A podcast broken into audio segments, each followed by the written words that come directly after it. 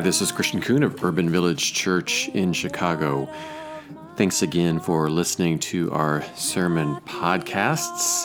We're continuing a sermon series about uh, dreams, and so I'll talk about that in a moment.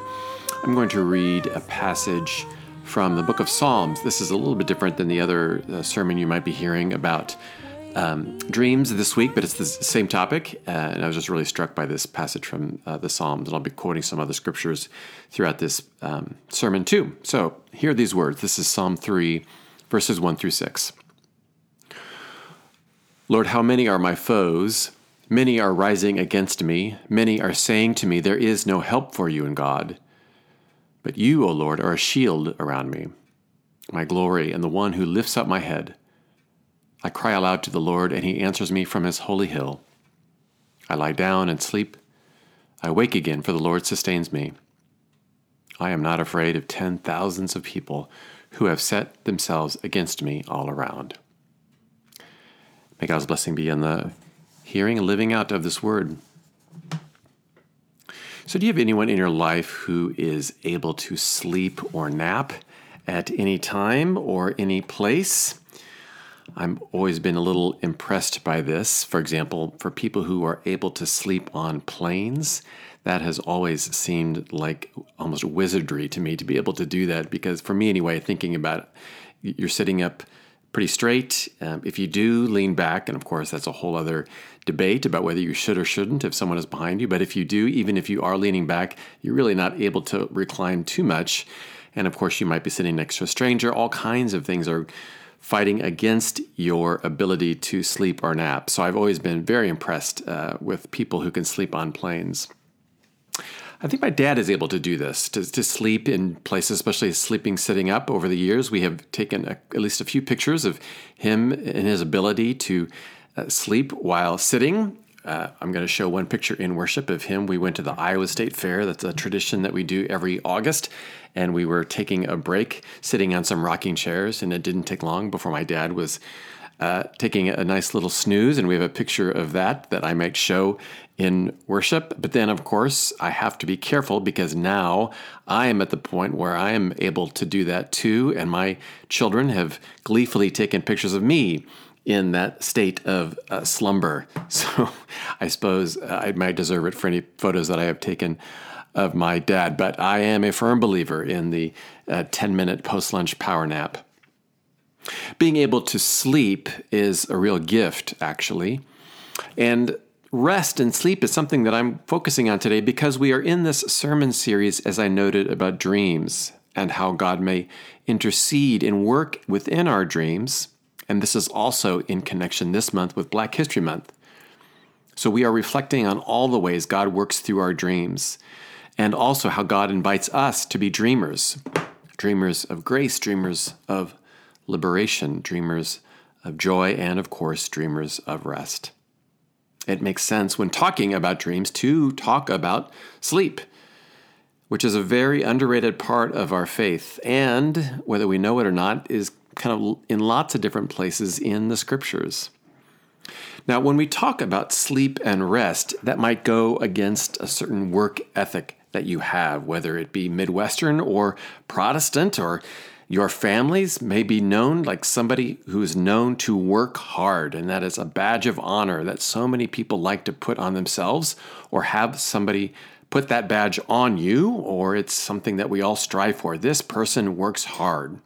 We elevate, we honor people who can sleep four hours a night and seemingly are working nonstop, constantly producing, producing, producing. But that seems to go against a little bit the fact that rest is very biblical. We see it in, for example, the Hebrew scriptures. It's right there in Exodus 20, the list of all the commandments. Number three goes, Remember the Sabbath day and keep it holy. Sabbath is the English translation of the word Shabbat, which means rest. You know, it's interesting that other than the first commandment, this one, number three, about Sabbath, this one gets the most breakdown about why it's important. Let me read it to you. This is Exodus 20, verses 8 through 11. Remember the Sabbath day and keep it holy.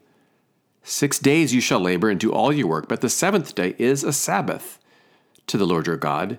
You shall not do any work, you, your son or your daughter, your male or female slave, your livestock, or the alien resident in your towns. For in six days the Lord made heaven and earth, the sea, and all that is in them, is in them, but rested the seventh day. Therefore the Lord blessed the Sabbath day and consecrated it. I love that verse 11. It is a constant, constant reminder to me in those moments when I feel like the world totally revolves about around my needs and my expectations, and therefore I must keep on going and going. And a reminder that, you know, God also took the seventh day and rested. We see this also in the Gospels rest and sleep. One of my favorite t shirts, and I think I might have uh, posted this in a sermon I did a couple years ago, but there's a well known t shirt that says, uh, Jesus took naps. Be like Jesus, and it quotes Mark 4:38. This is the story uh, right before Jesus walks on water. You may know that story, but verse uh, or chapter Mark 4:38 says this: But Jesus was in the stern, asleep on the cushion, and they woke him up and said to him, Teacher, do you not care that we are perishing? For so many years, I read that passage and was just thought focused mainly on the miracle of Jesus walking on water. But a friend of mine once pointed out, you know, the thing to me that seems pretty remarkable is in the midst of this chaos, Jesus is taking a nap. And of course, we see rest and sleep in the psalm that I just read, Psalm 3. So, as we take another look at this psalm once again, the beginning part of the psalm anyway, we read the first couple of verses, the psalmist is noting that there are many who are against him. The word many pops up three times in the first two verses. How many of you have had that feeling where it seems like the world is against you? The world is saying there is no help for you anywhere, especially not in God. But the psalmist continues there is an acknowledgement that God is a shield. God is indeed protection. So the psalmist cries out for help, and God answers. And yet, uh, this is another key part of our faith, I think, that we sometimes overlook that notion of crying out, naming our desires. What is it that we so want in our hearts? In this case, the psalmist cries aloud, and there is an answer. And one of the first answers, perhaps one might say, is this Verse 5 I lie down and sleep. This is gift. Perhaps God giving rest, God giving sustenance. And then in verse 6, after receiving this rest, after receiving this sustenance, the psalmist can say, I am not afraid. Perhaps because of being able to have that rest.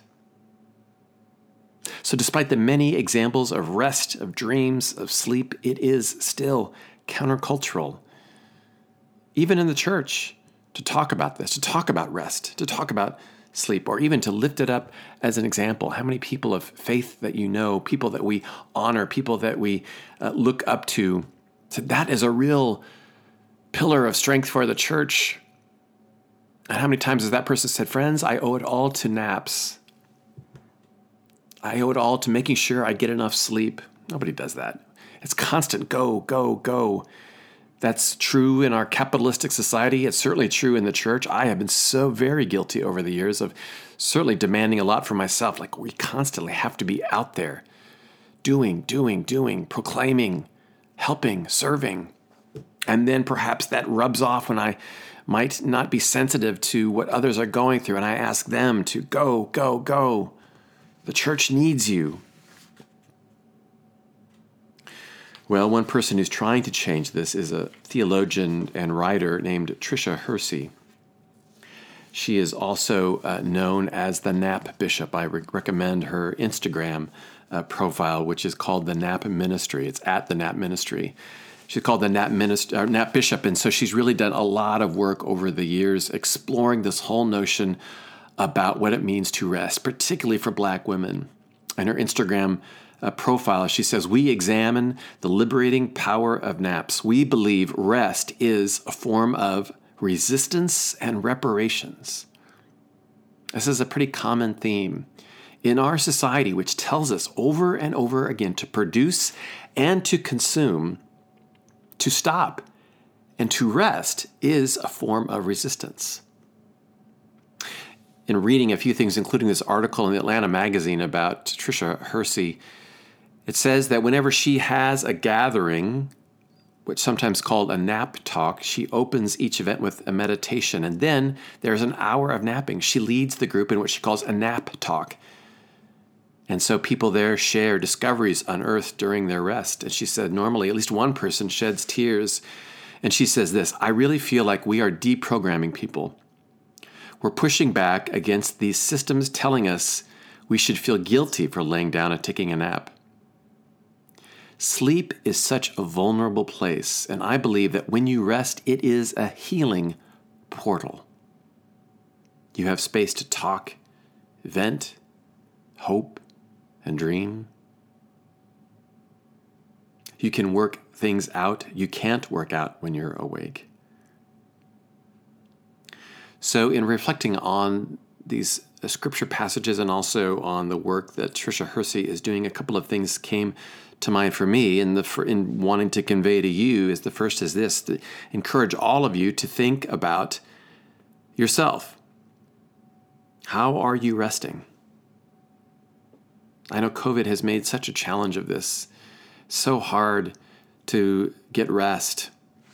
I was reading an article about that hour of 3 a.m., which seems to be a time when people wake up and it seems like all the weight of the world is on you, not just with COVID, but all the political situations, what's going on in the world, and it's impossible to rest.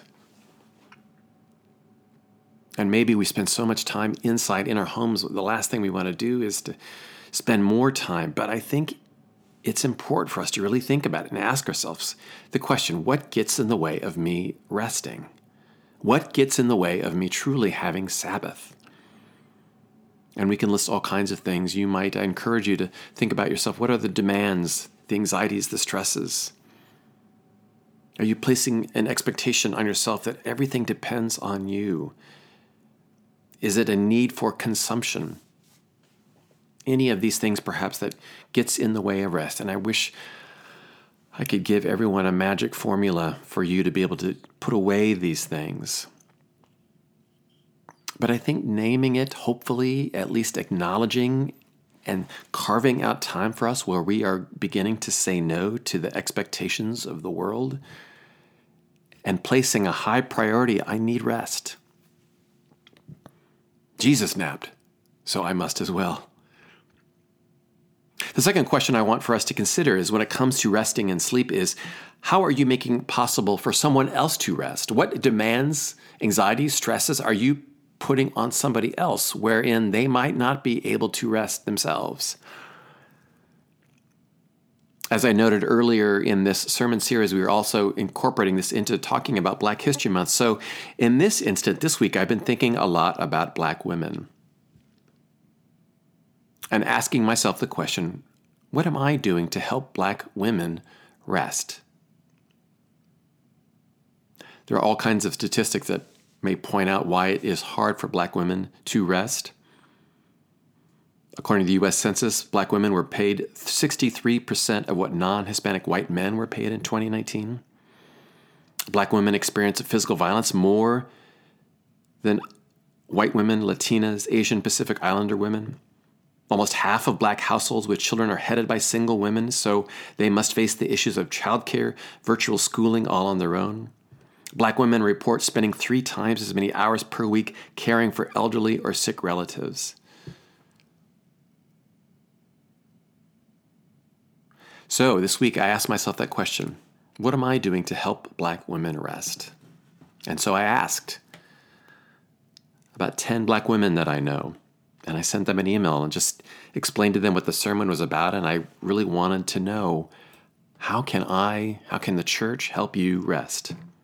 And the responses I got, I wish I could spend all of my sermon just reading these responses. But I want to read a few of the things that they said. This is from a woman named Vania. Vania goes to our Hyde Park Woodlawn site at Urban Village, and she said this I am tired. I have the added identities of being a single mother, full time employee, empty nester, student, sister, and the list goes on. I know that I don't have to give so much of myself to others, but when I don't, it's hard to find someone to pick up the slack. It's not because my family and friends don't want to, it's because this world isn't designed to be community centered. Accepting help comes with thoughts of being a burden and neediness.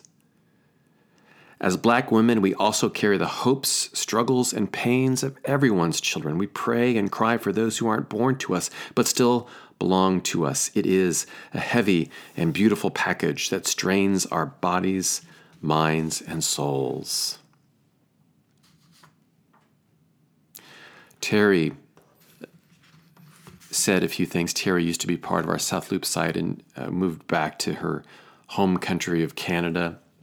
When I asked what are things that we can do, and she said a couple of things, she said, Create a safe place to listen and empathize. Black people can find safe spaces within their own communities, but I think there is a special feeling we, when we can share outside of our communities, for example, to a white person, particularly a white man, given the typical power imbalance.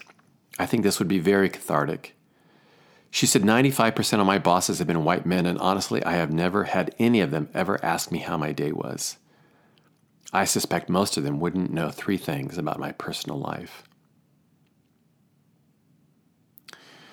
Julie, also who was part of our South Loop site, named many of the things that uh, Terry said, but she also said many of the things that Julie recommends are free, but for instances when someone can afford to go over and beyond to make the black women in their lives rest, a husband or partner can send her on an overnight or weekend stay at a very nice hotel.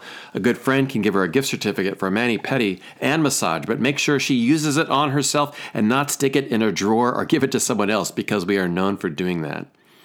Take your black woman friend or employee out for a nice dinner or movie or museum walk or walk in the park for no reason at all again, there was just so much richness. If you follow me on Facebook, I think this week I'm going to be posting a lot of what they said so you can read it in their entirety. But so many of these things made me think, what am I doing not only for my own rest? How am I keeping Sabbath? But what am I doing to help someone else rest? Particularly, I think it's important for me anyway this week to think about how can I help the black women in my life rest? What can I do for them to create that space? And that's been helpful there's been a lot of talk in, in our society about self care and making sure we're getting rest, all of that. And I do my best to keep Sabbath too. Some of you know Monday's my day off, so I try really hard to. I'm not on. I don't check email. I don't answer texts. I'm not on social media at all. But I don't ask myself the question: How am I helping others get rest too? It's hard. Friends, we live in a society that pushes against rest and sleep. We honor people who produce, who buy, who make, who succeed in all of these ways. So, I guess my question to you is when we dream, perhaps how can we dream so that we are also getting sleep and also getting rest? How can you rest? I hope that can be something that you place high priority on and find the different ways that you might be able to do that. And then also ask yourself the question how can you help someone else rest as well? I hope, friends, that you begin to think about these things, reflect on them, so that you might be like Jesus and nap and sleep in a boat, sitting up on a plane, wherever it is but it's important for us. It's resistance, and it allows for us to be able to truly live out what God has called us to do and how we are called to be. Amen. Well, friends, thank you so much for listening to this sermon podcast. If you live in the Chicago area, I hope you'll check out one of our sites. Uh, you can go to urbanvillagechurch.org to find out about where they are. I'm at our UVC West site out in River Forest in the near western suburbs. You can also listen to different uh, sermon podcasts each week on our Podbean page. So I hope that you can do that too. If you can't, uh, aren't around in Chicago, then I hope you can check us out online. We're really trying hard to develop an online community. So every Sunday morning at 10:30, we're on YouTube and Facebook. So I hope you can check us out there too. And so, friends, until the next time we're together, may the peace of Christ be with you.